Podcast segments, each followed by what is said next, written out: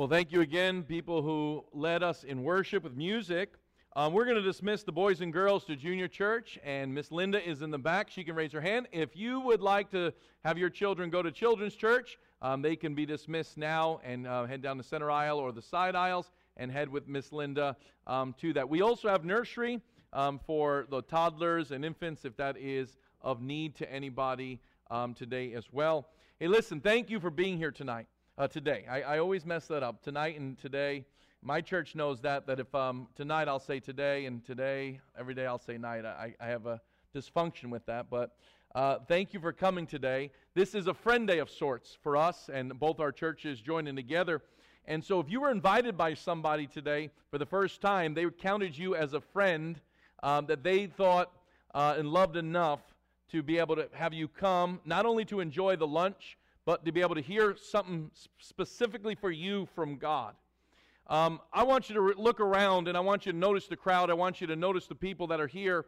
This is what it, this is unique for post-COVID, right? The church attendance is dwindling. In this day and age, everybody is much more satisfied with digital uh, attendance, like eh, not even just in church, but anywhere uh, whatsoever. They'd rather not come in person, not just because of COVID, but because the whole digital generation.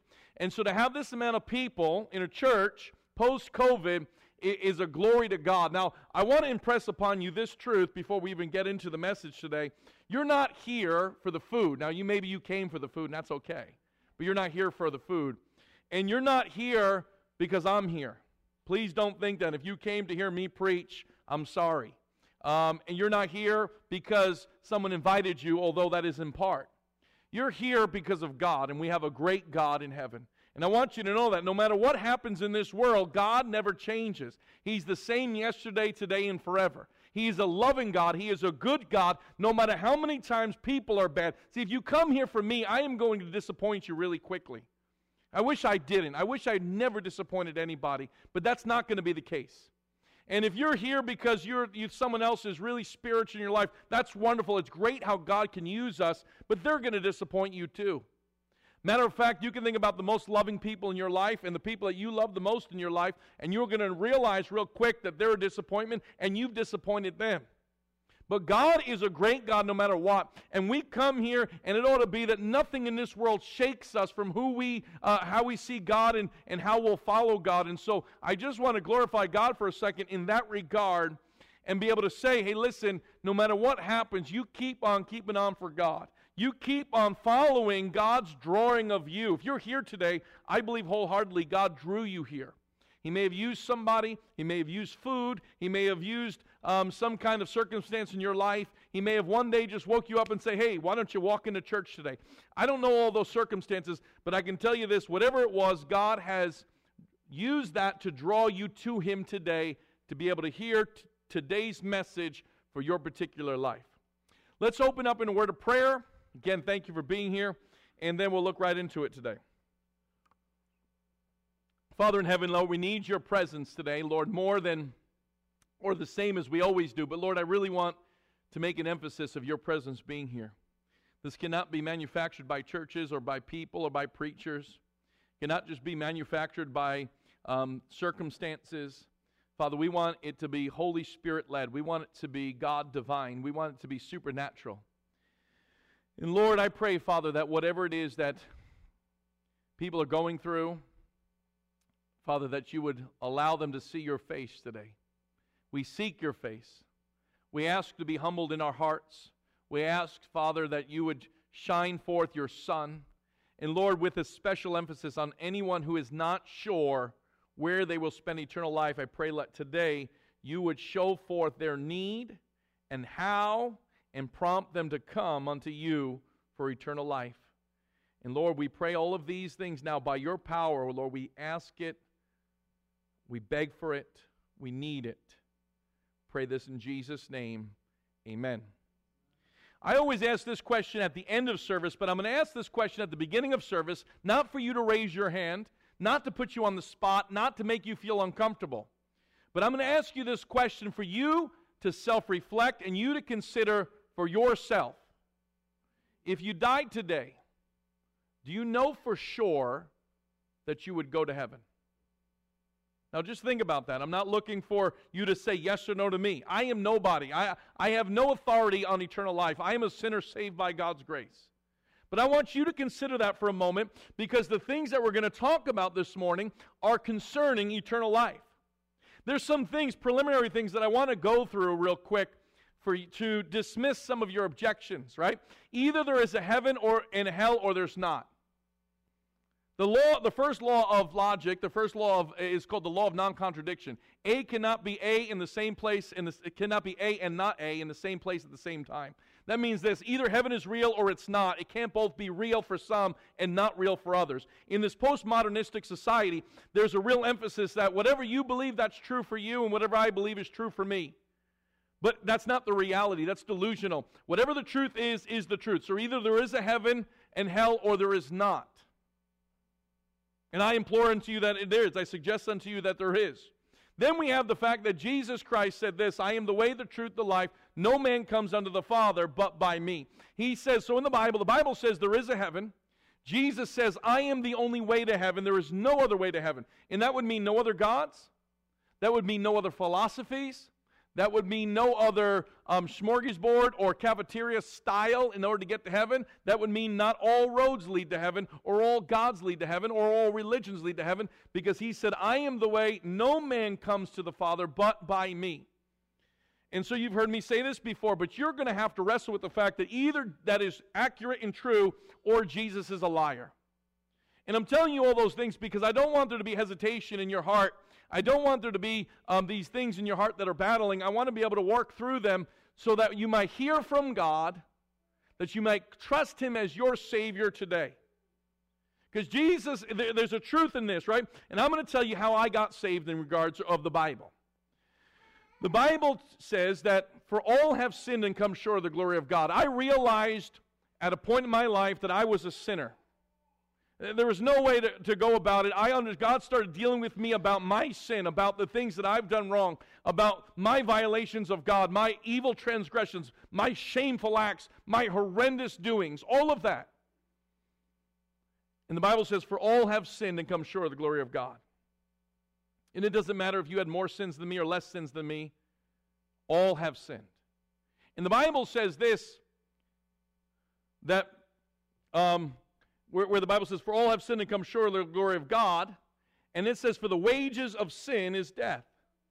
That means what I've earned because I've sinned is death and hell. And God started working in my life to realize hey, listen, I'm a sinner, and the penalty for sin or the consequence for sin is death and hell. And if I was to logically look at it and spiritually look at it and even emotionally look at it, I understood this all have sinned, and those who sin go to hell. Therefore, I'm on my way to hell. And I didn't want to go to hell. And I didn't want to have to pay for my sins. I realized that I had sinned so much that there was no way for me to be able to stand before God and convince Him that it was not a big deal. And so there I stood before God condemned. What am I going to do? And the Bible says this, but God commendeth his love toward us that while we were yet sinners, Christ died for us. What that means is God demonstrated his love toward us.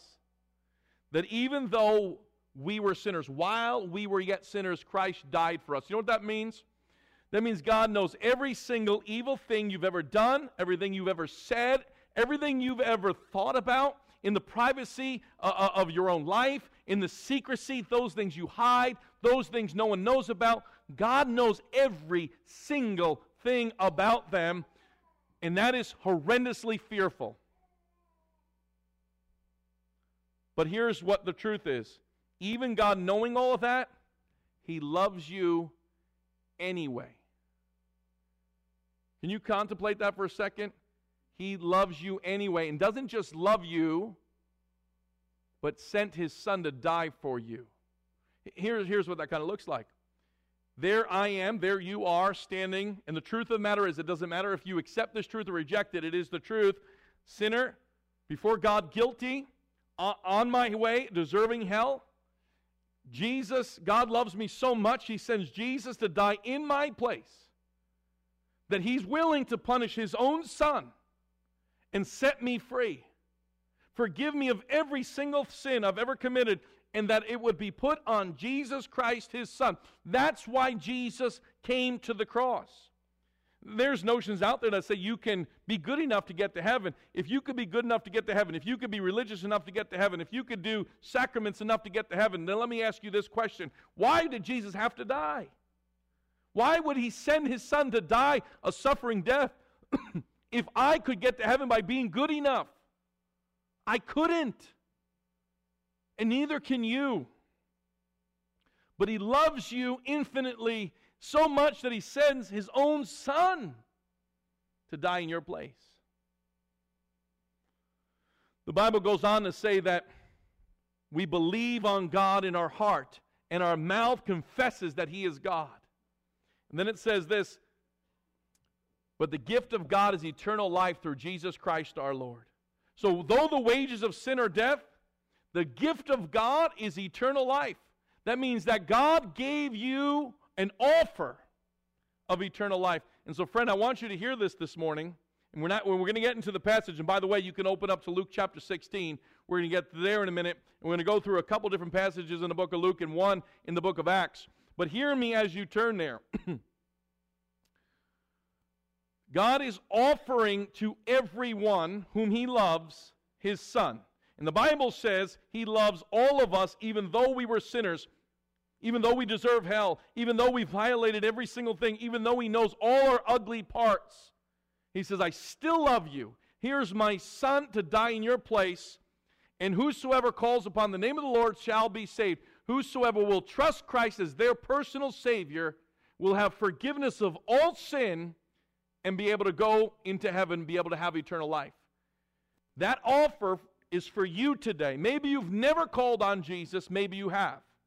But I'm telling you today, that offer is available to you. You may have come for food, you may have come because someone invited you, but I'm telling you, the real reason you're here is because God wants you to know that He loves you and He died for you and He's willing to accept you and forgive you of your sins because of the sacrifice of His Son on the cross. And I'll be plain and blunt with you today. You have the ability to accept that or reject it. You have the ability to say, Yes, Lord, forgive me. I don't want to go to hell. I, know my sin. Please forgive me of my sin. I trust Jesus' sacrifice. Please save me. You have that ability today.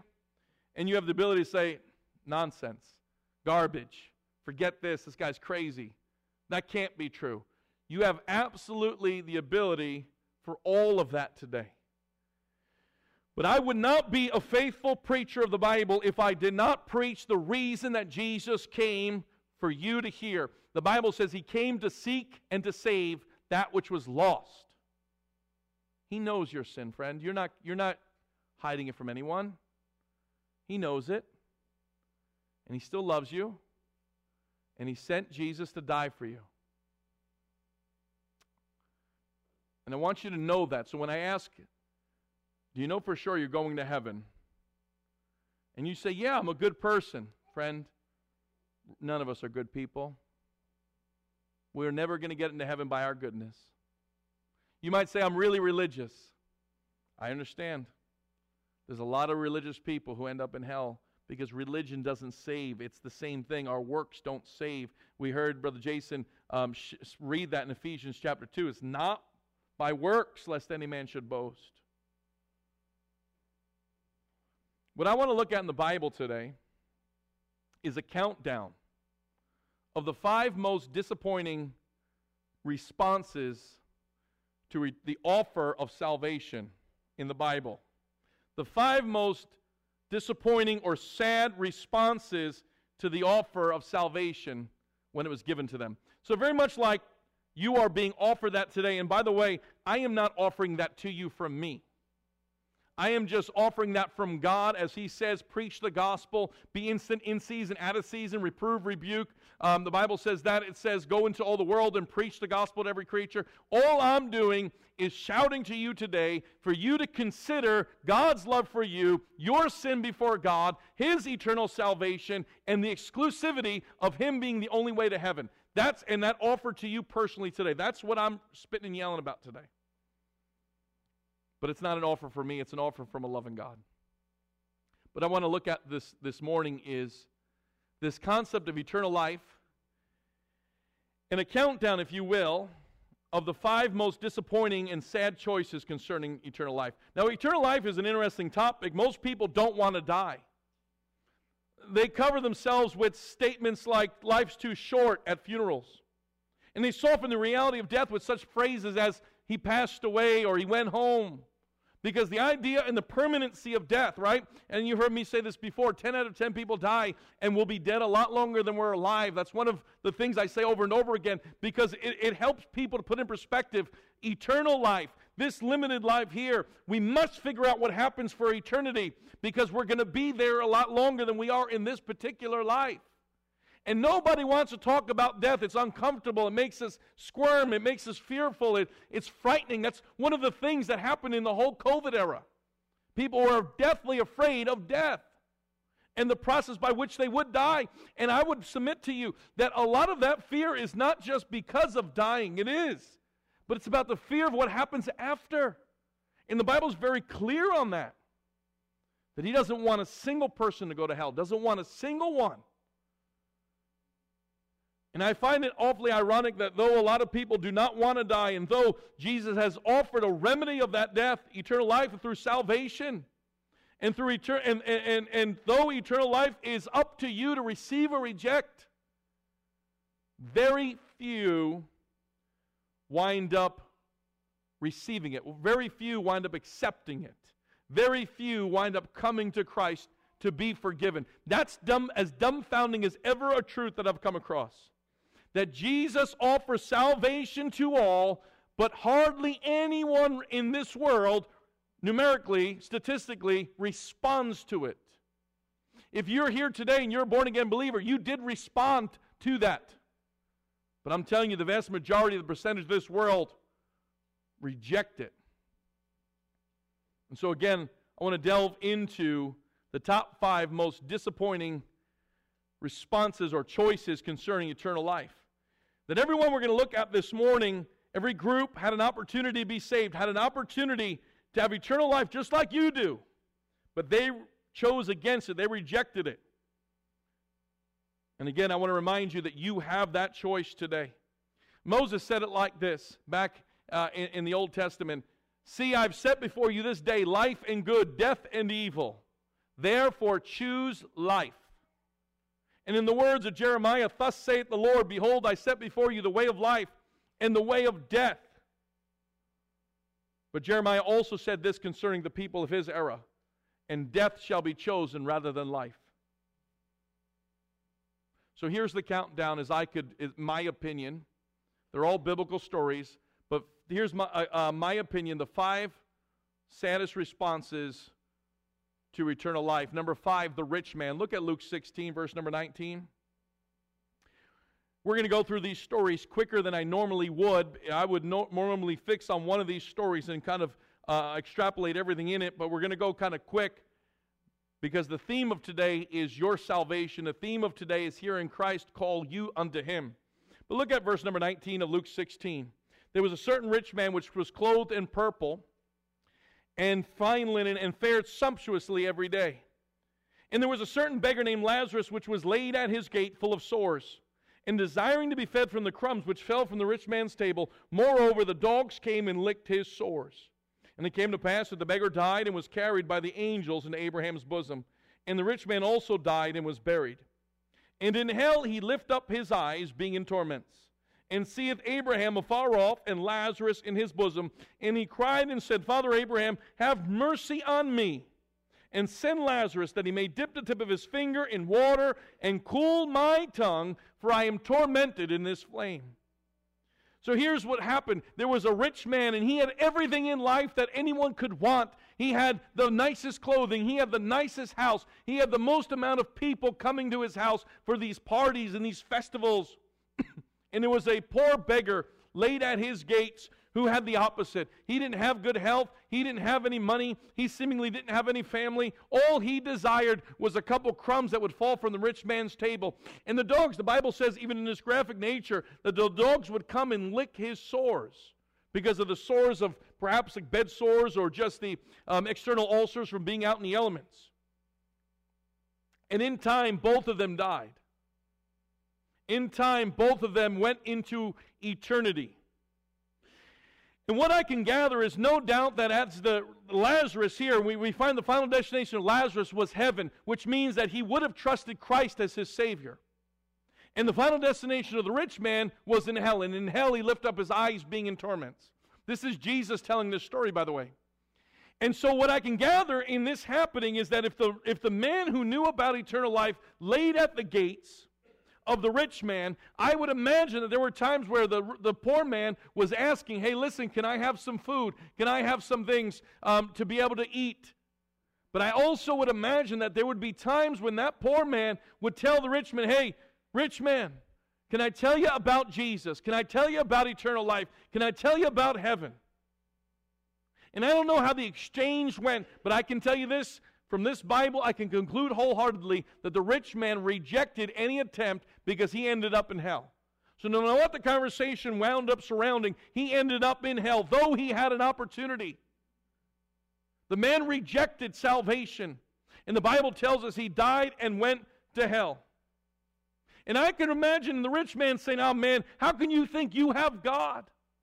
You're poor. Where's your God? I have everything. If there is a God, I'm blessed by him, not you. And I can imagine the rich man's rationale thinking, I am blessed. I don't need God. I have everything anyone could want, and everybody wants to come to me. I don't need God. I can imagine that being some of his rationale, some of his thinking. And yet, the Bible tells us, again, you can look at it in verse number 24 and he, uh, verse 23 in hell he lifted up his eyes being in torments and seeth Abraham afar off and Lazarus in his bosom. Abraham's bosom is, is, just another terminology of heaven for this particular part of the Bible. And so he looks over. Can you imagine the rich man in the moment he dies, the moment he wakes up, and he's in fiery torment and he looks across and at this particular juncture he's able to see into heaven and he's looking there and he notices the beggar. He notices his, the guy who laid at the gates. And he cries out and says have mercy on me and tell him i'm the beggar now. Tell him to come and dip his finger in water and cool my tongue for I am tormented in this flame. And so, friend, his arrogance, his riches, his self sufficiency hindered him from ever accepting the offer of salvation. So, number five, we see the rich man had an opportunity, knew the saved man, in his opulence, in all his riches, died and went to hell. If riches sent someone to heaven, he would have went to heaven. If arrogance and self-sufficiency was the determination that God approved of you, he would have went to heaven, but he didn't. So number 5 is the rich man. Number 4, look over at Luke 6, 17, one chapter over. Look at verse 26. The Bible says, And as it was in the days of Noah, so shall it be in the days of the Son of Man. They did eat and they drank, they married wives, they were given in marriage until the day that Noah entered into the ark, and the flood came and destroyed them all. So, number four, number five is the rich man. Number four is the people in the time of Noah. Now, you know the story of Noah. Now, oftentimes we think of Noah as the little cute border inside of a nursery of a little kid's room and we see the boat and all the animals' heads are sticking out, and everyone's thinking, oh, how cute and wonderful. But I want you to understand something. Before it rained there, was a different kind of atmosphere there. Before the floods ever came, God told Noah, Build an ark. I'm going to send a destructive flood. And Noah believed God, and everybody else mocked him. And, and, and it took him many, many, many, many years to be able to build that ark. And then when it was built, there was a seven day period where anybody could get on that ark that wanted to. Anybody could. The animal, God sent the animals in, and the Bible calls Noah a preacher of righteousness. And so I, in my mind, know that Noah was preaching, hey, guys, got to get on the ark. Come on. God's sending a flood to destroy the world. Get on the ark. Get on the ark. Come on, get on. And the Bible says what was going on in Luke 17. He tells us the commentary of what was going on in Noah's time. Can't, Noah. I got to get married. I'm, I got a dinner reservation. I got plans for next week. I can't be listening to your nonsense. I'm not getting on the ark. The ark is a picture of God's salvation, and the, and the floods being a picture of hell and destruction, and, and the ark being salvation. We get on the ark, we live. we refuse to get on the ark, we die. We come to Christ for salvation, we live. We reject that, we die. And here's what happened for those seven days that invitation came, and the Bible tells us the reason why they rejected it is because they didn't have time. I don't got time for this.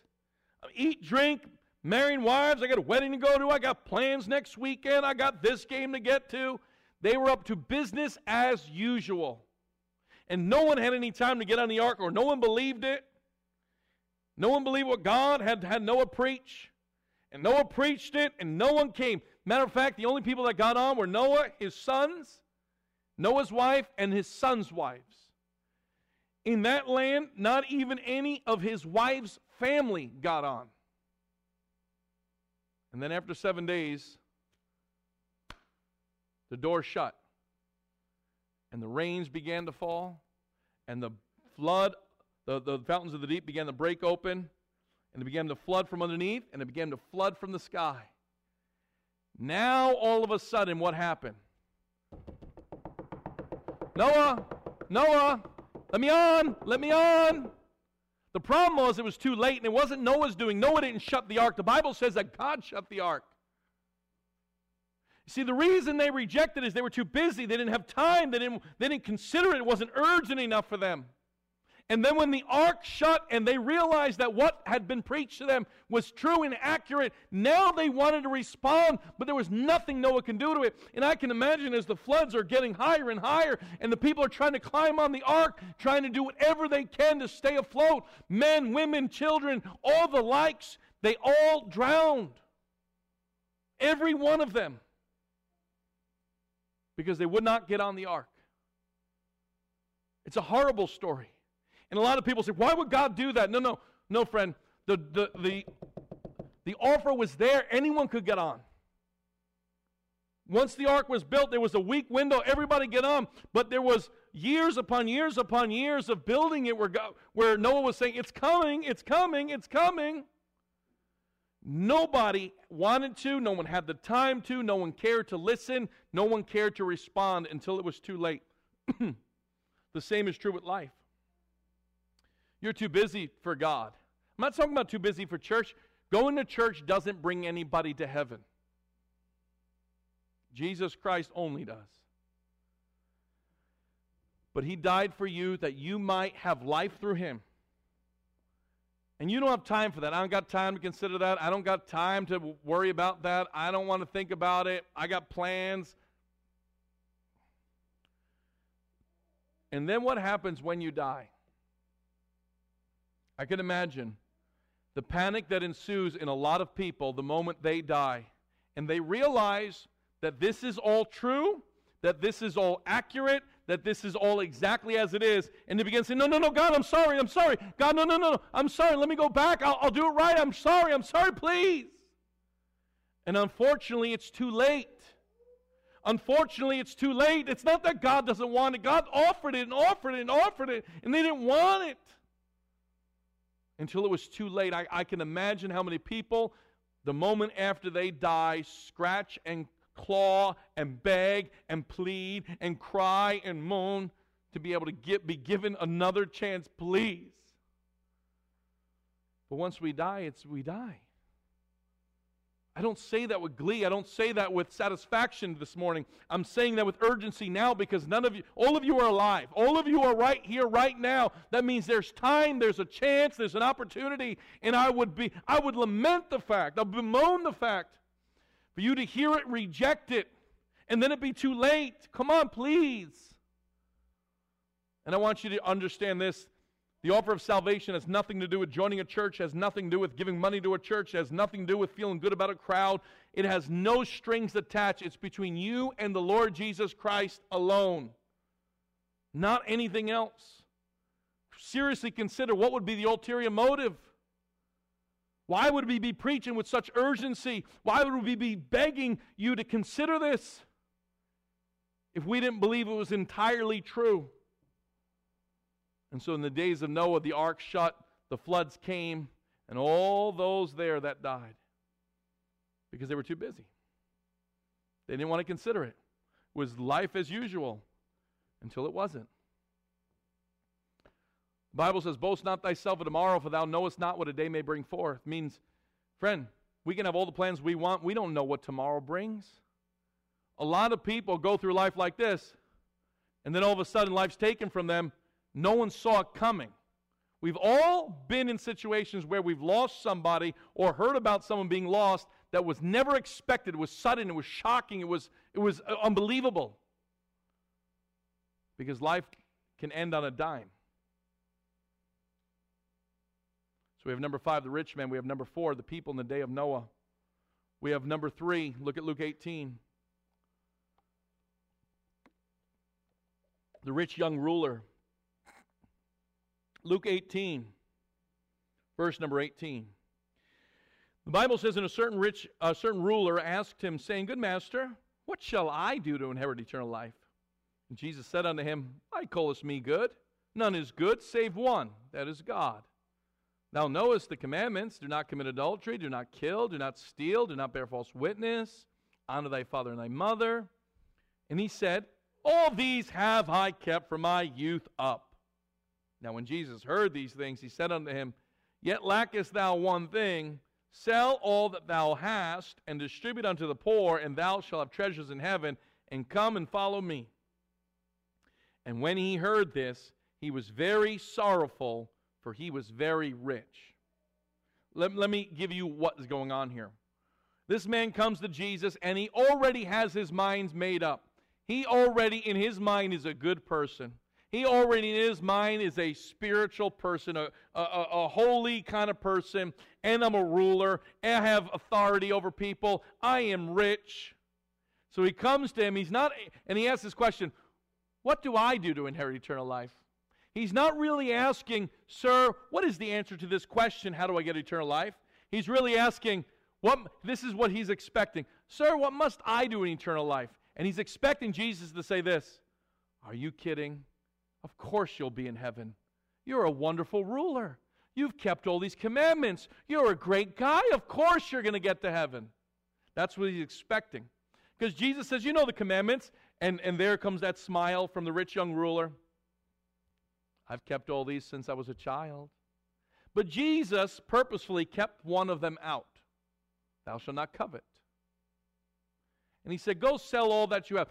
He's not telling him, if you go sell all that you have, that will purchase your salvation. What he is signifying is you have sin in your life that you've not considered that makes you guilty of hell. So let's deal with your sin. You're a covetous, greedy person. Go sell it all. He's not telling him selling it all will, will save him. What he's showing him is his sin. Because if the rich young ruler here says, You're right, I am covetous. Yes, you're right, I am greedy. Forgive me, Lord. Right then and there, God would have forgiven him, like he did with Zacchaeus. Zacchaeus was a wealthy tax collector who robbed people. And then when Jesus talked it over with him, he got saved, and then he said, I'm going to go give back all the money I stole. God worked in his heart first, and then he went to do that.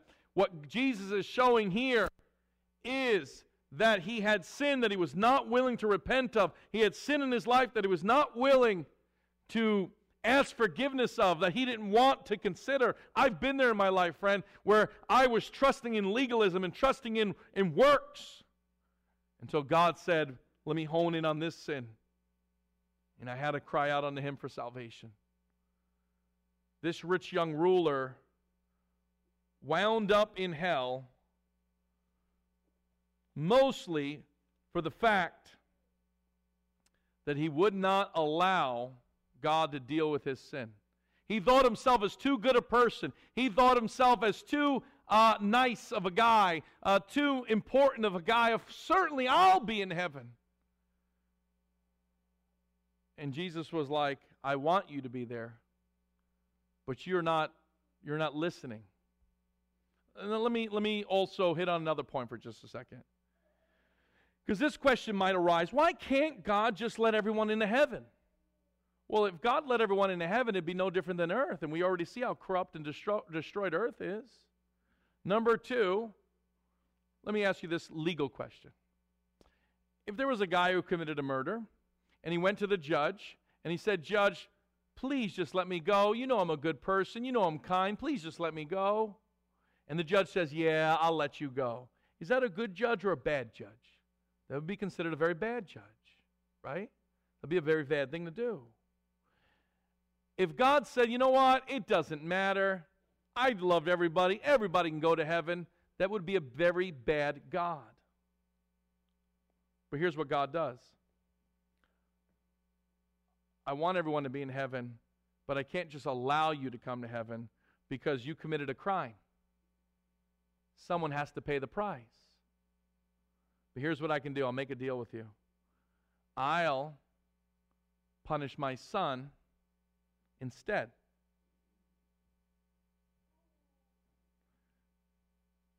How about that? Now, God, in that doing, justice is served, in that his son is punished, someone is punished, and his love and mercy is served in that you get to go to heaven. So why can't just God let everyone into heaven? Because it would be corrupt and he would be corrupt. But he wants everyone in heaven, so he chooses to punish his son instead, who would conquer death as well, that you might have eternal life. And the rich young ruler is so impressed with himself, so impressed with his doings, so impressed with the way he lives and the way he has lived, that you can't convince him that he has sin that needs to be saved from, that he needs to be saved from. Friend, is that you today? Are you someone that thinks, surely I'll be in heaven because I'm good? This guy had kept all, this guy kept commandments that you and I have broken multiple times, especially the way Jesus defined it. He said, if you look on a woman with lust, you committed adultery. And if you hated your brother without cause, you've committed murder. This guy's like, I've kept them all. He probably looked a lot better at life than we do. And yet Jesus said, You still have sin you need to be forgiven of. So we have number five, the rich young ruler. I mean, number five, we have the rich man. And the rich man trusted in his riches and trusted in his, his opulence, arrogance, self sufficiency. We have the people in the day of Noah who, ah, I don't have time for this. I don't got time for this. And then we have number three, the rich young ruler who trusted in his good works. Number two, hold your Bible in Luke but then turn over, if you could, to Acts chapter 26.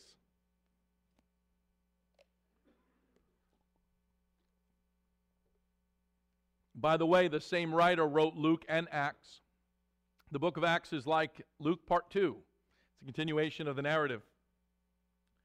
Acts chapter 26, verse number 19. Paul has been arrested for preaching the gospel and is being passed up all these local dignitaries all the way up till he gets to Rome to Caesar. From Jerusalem to Rome, he's been, he's been arrested for preaching this new religion, supposedly, but it's not. It's the continuation of, of Jehovah God and his plan. And so he is preaching every time he goes before a judge or ruler. Why are you here? He gives his salvation testimony each time. While I was on my way to Damascus to persecute Christians, to throw them in the prison, to have them killed, and I heard a voice crying out, Saul, Saul, why persecutest thou me? It is hard for thee to kick against the pricks. And I couldn't deny it, and I couldn't resist it, and I got saved that day, and God changed my life, and I went out preaching His salvation and His mercy and His forgiveness. That's in essence what Paul's been saying to all these different people. So we come to Acts chapter 26, verse number 19. Paul says unto him, Whereupon, O Agrippa, I was not disobedient unto the heavenly vision. He said, When God revealed to me that He wanted to be my Savior and wanted to forgive me my sins, I did not reject it. I accepted that. Verse 20, but showed first unto them of Damascus and at Jerusalem throughout all the coasts of Judea, and then to the Gentiles, and that, that they should repent and turn to God and do works meet for repentance. He said, I got saved. And so then I went to Damascus and said, I was wrong, guys. Come to Christ. Turn from your sins. Turn to Christ. And I went to Jerusalem and said the same thing. Turn from your sins. Turn to Christ. And I went to Judea and then I went to the Gentiles and I said, Turn from your sins. Turn to Christ. For this, these causes the Jews caught me in the temple and went about to kill me. Having therefore obtained help of God, I continue unto this day witnessing both to small and great, saying none other things than those which the prophets and Moses did say shall come. That Christ should suffer, and that he should be the first that should rise from the dead, and should show light unto the people and to the Gentiles. He says, I'm not preaching anything other than what the prophets and Moses said was going to come that the Messiah was going to come, that the Savior was going to come, that there would be a substitutionary atonement for my sins, and that's what I'm telling everybody. That's what Paul's saying. They tried to kill me, but God spared me. They tried to stop me, but God allowed it. That's all I've been saying. Verse 27 now. King Agrippa, believest thou the prophets? I know that thou believest. He says, Agrippa, do you believe me? Do you believe that Jesus is the Christ, the Son of the living God? Do you believe he's the only way to heaven? Will you turn from your sins? Will you accept Christ? Will you do that today? That's what he's saying to King Agrippa. King Agrippa is, is asking him, about his life to have him arrested and further passed up to Caesar. He's a, a local magistrate, if you will, or a, a king of, of, of, of, a, of a jurisdiction. And Paul's going through the account of his life, but he's also preaching to him Agrippa, will you please be saved? Will you be saved today, Agrippa? Look at verse 27. King Agrippa, believest thou the prophets? I know that thou believest. Then Agrippa said unto Paul, here comes some of the most saddest words in the Bible. Almost thou persuadest me to be a Christian. And, and Paul said, I would to God that not only thou, but also they that hear me this day were both almost and altogether as such as I am, except these bonds. And when he had thus spoken, the king rose up, and the governor and Bernice, and they that sat with them.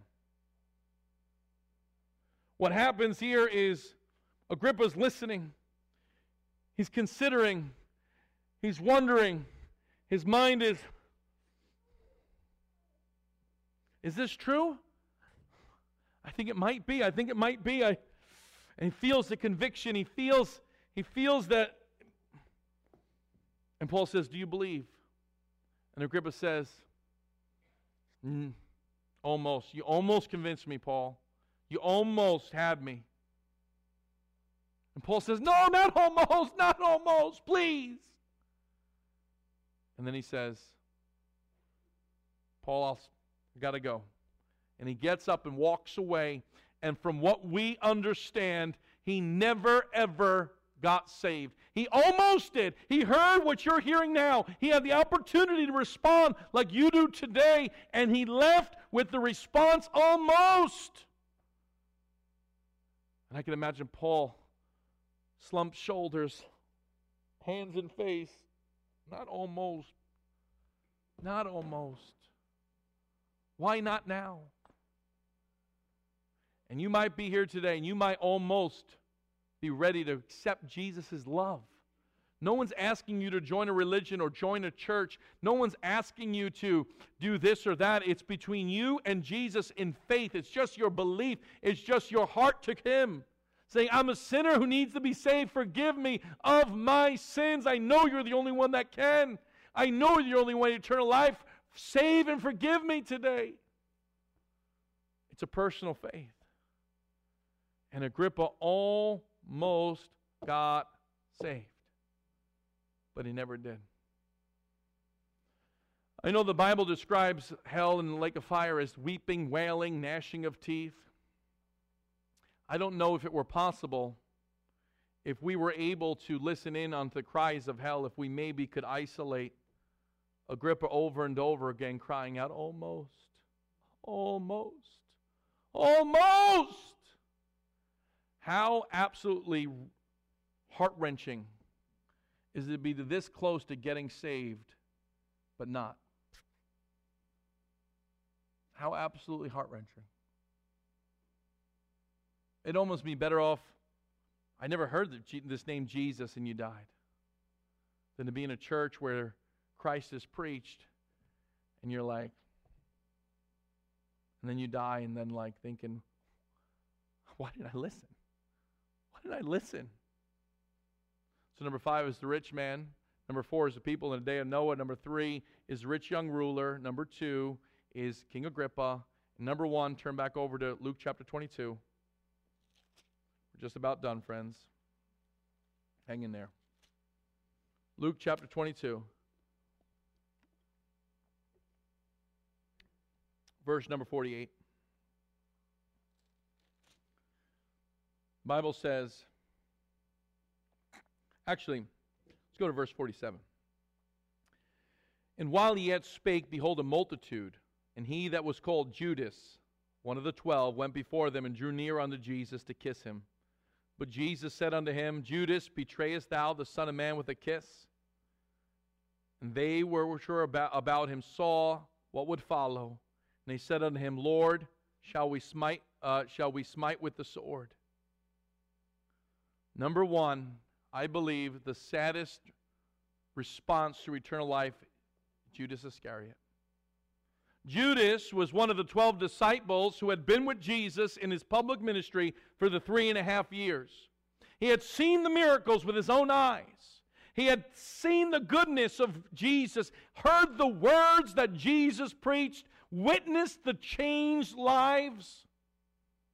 Yet he himself never was a believer. There's a parable that Jesus tells about the wheats and the tares. He says, A sower went forth at night, a farmer went forth at night, I mean, in the day, to plant out the, the, the wheat. And he threw the seed among the ground. At night, an enemy came with tares. Tares were weeds that looked like wheat.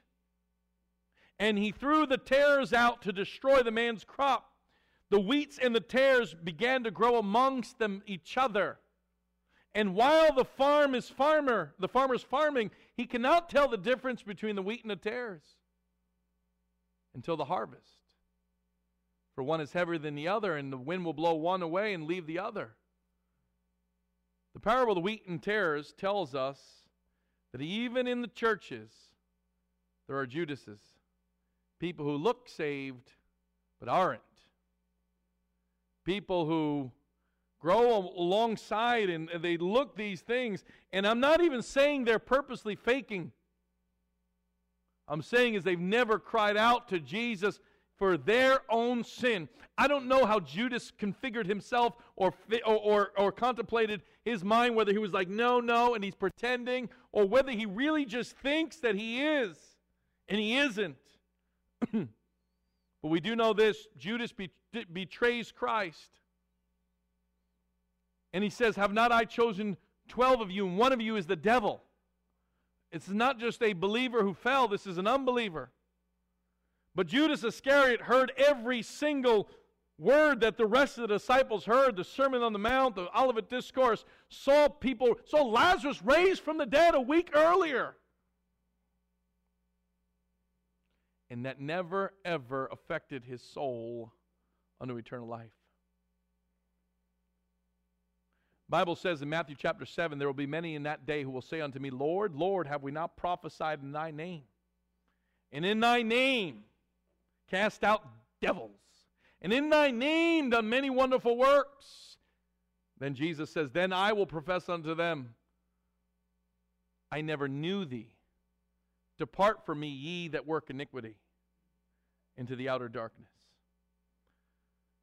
Jesus says there's going to be a lot of people who think they're going to heaven because they're trusting in their religion, they're trusting in their good works, they're trusting in the fact that me and Jesus are like this.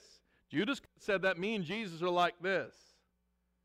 But he never had saving faith. He died and went to hell simply because he never personally repented of his sin and trusted Christ. So we have number five, the rich man who's trusting his arrogance and his self sufficiency. We have number four, the people in the day of Noah who were too busy with life, too busy with their own sin. I can't, I don't worry about it. We had number three, the rich young ruler, unwilling to repent, unwilling to give up his sin. We have number two, Agrippa, almost, almost. Then we have number one, Judas Iscariot, a faker, a self deceived, whatever it is. All of them kept these people from accepting eternal life. Whenever I preach the gospel to a crowd, there's no doubt in my mind there are plenty of people who don't know for sure they're going to heaven. And there are plenty of people who will even raise their hand in invitation and say, I'm not saved. But very few people come to get saved. And my question is always this why? What are you waiting for? There's no strings attached, there's no bait and switch. This is not about joining, again, a religion. It's about your personal faith. The reason we invited you here today is to give you the offer of salvation to change your life, and not just change your life, but change eternity. I'm not here going to tell you that Jesus will make every single circumstance in your earthly life spectacularly and wonderful. Because life gets hard, whether you're a Christian or not. The Bible says the rain falls on the just and the unjust. But what I am here to tell you is this there is an eternal life, either in hell or in heaven. Bible says, And the devil that deceived them was cast into the lake of fire where the beast and false prophet are, and shall be tormented day and night forever and ever. Heaven is for eternity, and heaven, uh, hell is for eternity. And I don't want anyone to go to hell. And neither does Jesus, neither does God. But unfortunately, the vast majority of the world has an excuse or a reason not to get saved. What I'm imploring on you this morning is what is that excuse, friend? Put it aside. Some of you think, i am I'm, I'm too bad to get to heaven. You're not. I've told this story to people before, and it is true. And if you want more details, I, I'll discuss it with you. A few years back, um, through circumstances, I went up to Sullivan County Corrections um, Prison, upstate New York, to meet David Berkowitz, the son of Sam, serial killer, who had murdered uh, anywhere between six and nine people, I think, in 1977. The 44 caliber killer, one of the most infamous serial killers of all time. And I can, I'll just say it like this: I can promise you, if you sat with him today, it'd be like fellowship with a Christian brother. There's no doubt in my mind, as much as anybody can testify of someone else's faith, he is a born again believer. He's got a clear cut salvation testimony. He's not using religion in jail to get out free or easy or anything like that. He is a changed person. I sat with him at a table, no, no glass before us, just at a cafeteria table. We talked, we took pictures together, we spent hours together because I'd read about his testimony, and, and through a friend of mine who happened to write him letters, we, we got invited to go and we spent time with him. My point is this if Jesus is willing and can forgive a serial killer who had did heinous, heinous, heinous things, he'll forgive you. Paul had, had murdered and or caused the murder of Christians, wreaking havoc upon the church. And if God can save him, God can save you. The reality is that the people who feel like they've sinned too much aren't the ones that often stay away from Jesus. It's the ones who think they're too good to need to be saved are the ones that usually end up in destruction. Where are you today, friend? Will you consider Christ? Will you consider salvation? Will you consider Jesus? Now, in just a little while, we're going to go downstairs. Hopefully, you'll stay. We'll enjoy a meal together. There's no other sermon down there. Don't worry. We're not going to trap you, anything like that. But I will be available if anybody wants to talk. If anybody wants to ask questions. If anyone wants further clarification. But, friend, I'm not up here for any other reason but, but I love you. And I know God loves you. and I know God loves me, and I know what I've done. Things I would never tell, I would never want to tell you. How embarrassing and how shameful they are. But I know He loves me and died in my place. Why wouldn't I want to share that with you? Why wouldn't I want to share Christ with you who will forgive you of all your sins? And not just forgive you, but give you eternal life in heaven. And Jesus commands us to do it. And so I'm so glad you're with us today. But I want you to consider these excuses and the responses to eternal life. And my, my urgency to you today is don't be one, like one of these. Don't reject it today, friend. Let's bow our heads, let's close our eyes. And I need everyone's eyes closed and everyone's head bowed. I want this to be a time of privacy between just God, me, and you. And I'm, I'm going to tell you this I'm not going to call anybody out. I'm not going to make you do anything you don't want to do. I'm not going to cr- call your name, nothing like that. Trust me on that. But I do want to pray for you, and I do want to give you an opportunity to respond to Jesus Christ's offer for salvation. If you're here today and you say, Pastor Jason, I don't know for sure that I'm going to heaven when I die, would you please pray for me? You say, I'm not sure I'm going to heaven when I die. Please pray for me. Would you quietly raise your hand? Don't be embarrassed. I see your hand. God bless you. And I see your hand too. God bless you. Anybody else? I'm not sure I'm going to heaven. Don't be like these people. Anyone else? I'm not sure I'm going to heaven, Pastor Jason. Please, I see your hand too. God bless you. And your hand too. God bless you. You can put them down. God bless you. There's been plenty of raise your hands. You wouldn't be alone, friend. Don't fight that. This is not you signing up for anything. This is just me praying for you now. Anybody else? I'm not sure I'm going to heaven. Don't hesitate. Just raise your hand. I want to. I see your hand too. God bless you. Good. Anybody else? Thank you, God. I see your hand too. God bless you. Anybody else today? I'm not sure. I'm going to heaven. Please pray for me. I see your hand too. God bless you, sir. Anybody else? God's working. How about you, friend? Anyone else unsure? Uh, God bless you. I see your hand too. God bless you. Anybody else? Wonderful, guys. Wonderful. Anyone else unsure? I just want to pray for you today. I don't want you to be like one of these. How many people here would say, Pastor Jason, I know I'm going to heaven when I die. I know I've been saved. And God is continually working on my heart to stir my heart to reach people for Christ. If God stirred your heart today about the urgency of the gospel and you want to testify of that, would you raise your hand?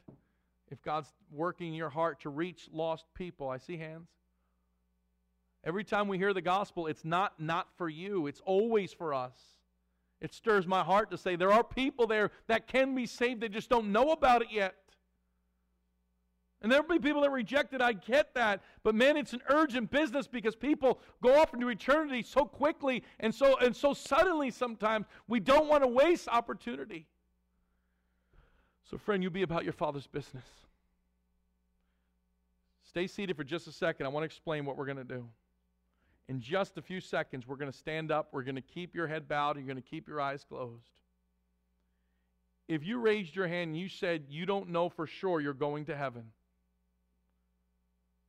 I'm going to be up front. If you would like to talk to somebody now, we'll take a man with a man, we'll take a lady with a lady, and we'll show you from the Bible how you can be saved. You say, I don't want to get up right now. I understand that, but we have no guarantee what life brings us. You're in a, a group of people who have all been saved, many of them have been. This is not an embarrassing thing, this is an urgent thing and so if you want to, you come up to me, and then I'll take you and I'll bring you with somebody, and they'll take you to another place to discuss things with you. Not, you won't be embarrassed, I promise. So in a second, we'll stand, head not bowed, eyes closed, and you can come forward to respond to salvation, respond to the offer of salvation. Now, if you're a Christian, and you want to step out of your seat and you want to come pray for someone, you want to pray for the people in here, um, you want to deal with something that God's been doing in your heart, something else, by all means, you can come forward too. And by the way, when you come out in the aisle to walk, you can open your eyes. I, sometimes people ask me that. Yes, you can look when you walk. But for the, the rest of the time, I want you just allow God to do a work, okay? Let's stand to our feet, head bowed, eyes closed, no one looking around. The piano's going to play. The minute the piano plays, if you would like to talk to somebody about eternal life, don't hesitate. Step out of your seat right here and now and come see me. I know, I know everything inside of us wants to fight it, but feel God drawing you. You want to come pray about something else? Come pray about something else. You want to come pray about something else? You walk right on by me. But if you want to talk to someone about heaven, you come meet me and you come shake my hand. We'd love to show you from the Bible. Love to show you from the Bible how you can be saved, how you can be born again.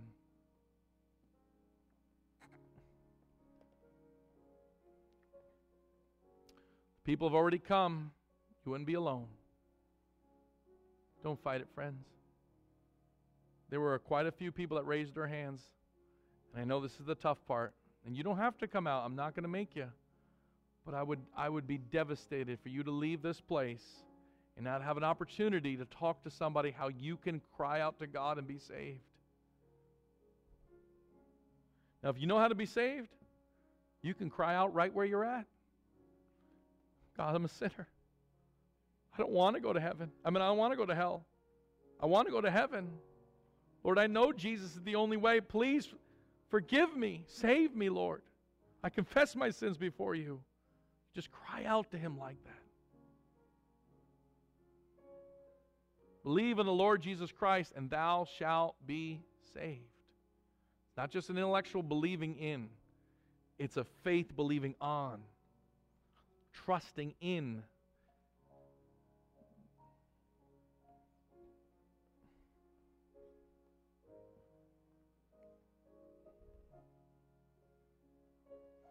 And please, the invitation is never closed. What I mean by that is grab me downstairs, grab uh, David downstairs, grab one of the elders, grab one of the workers, and say, I need to talk to somebody right now. We'll answer your questions. We'll pray with you. We'll comfort you. We'll lead you to Christ in any way we can. But we would not want you to leave this place still worried and wondering about your personal eternal life. There's still people praying. You still have time.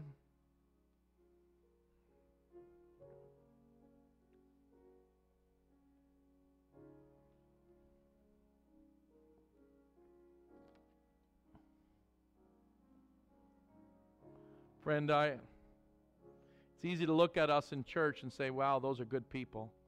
We're not. We're just sinners saved by grace. That's all we are.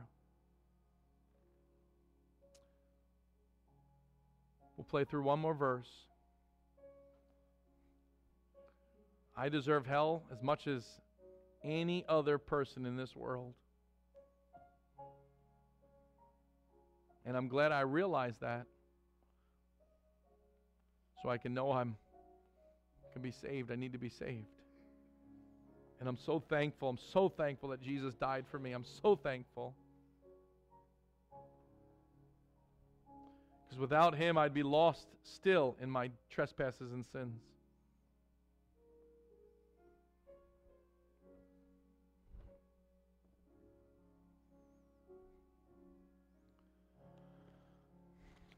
Let's pray, and then we'll sing a song together. Father, we thank you so much for your Son who you sent to die on this cross for us. Lord, you sent him to die because we were sinners who had no hope. We were sinners who had no, no opportunity. We, are, we were sinners lost who had no ability to save ourselves or get to heaven. But Lord, in your infinite love, you chose to love us and die for us. Lord, I saw many hands here. Lord, you know not just the hands, you know the hearts of the people. You know here who are saved and who are not. And Lord, I pray, Father, that today you would do a work, that today would be the day of salvation, that today would be the day they look back and say, forever, my eternity was changed through Jesus Christ. I got saved at a church on Long Island there in November 2021. Father, I pray, Lord, that you continue to work on those hearts whose hands were raised. Many, many in here, Lord. Thank you so much for their honesty. Thank you so much for their bravery. And Lord, I pray, Father, they would not leave this place still lost. May they w- linger and wait and talk to someone. And Father, many whose hearts are stirred for the gospel's sake, I pray, Lord, that you would continue to help us to want to reach people, help us to want to see people saved. Help us be burdened for the lost. No matter what confusing thing happens in this world, no matter what earth shattering uh, next news cycle brings us. May we be about your business. May you bless the food and the refreshments and the lunch and the fellowship and the togetherness. Thank you for this church. Thank you for New Hope. Thank you for being God and giving us such good things when we don't deserve any. We pray all this now in Jesus' name. Amen.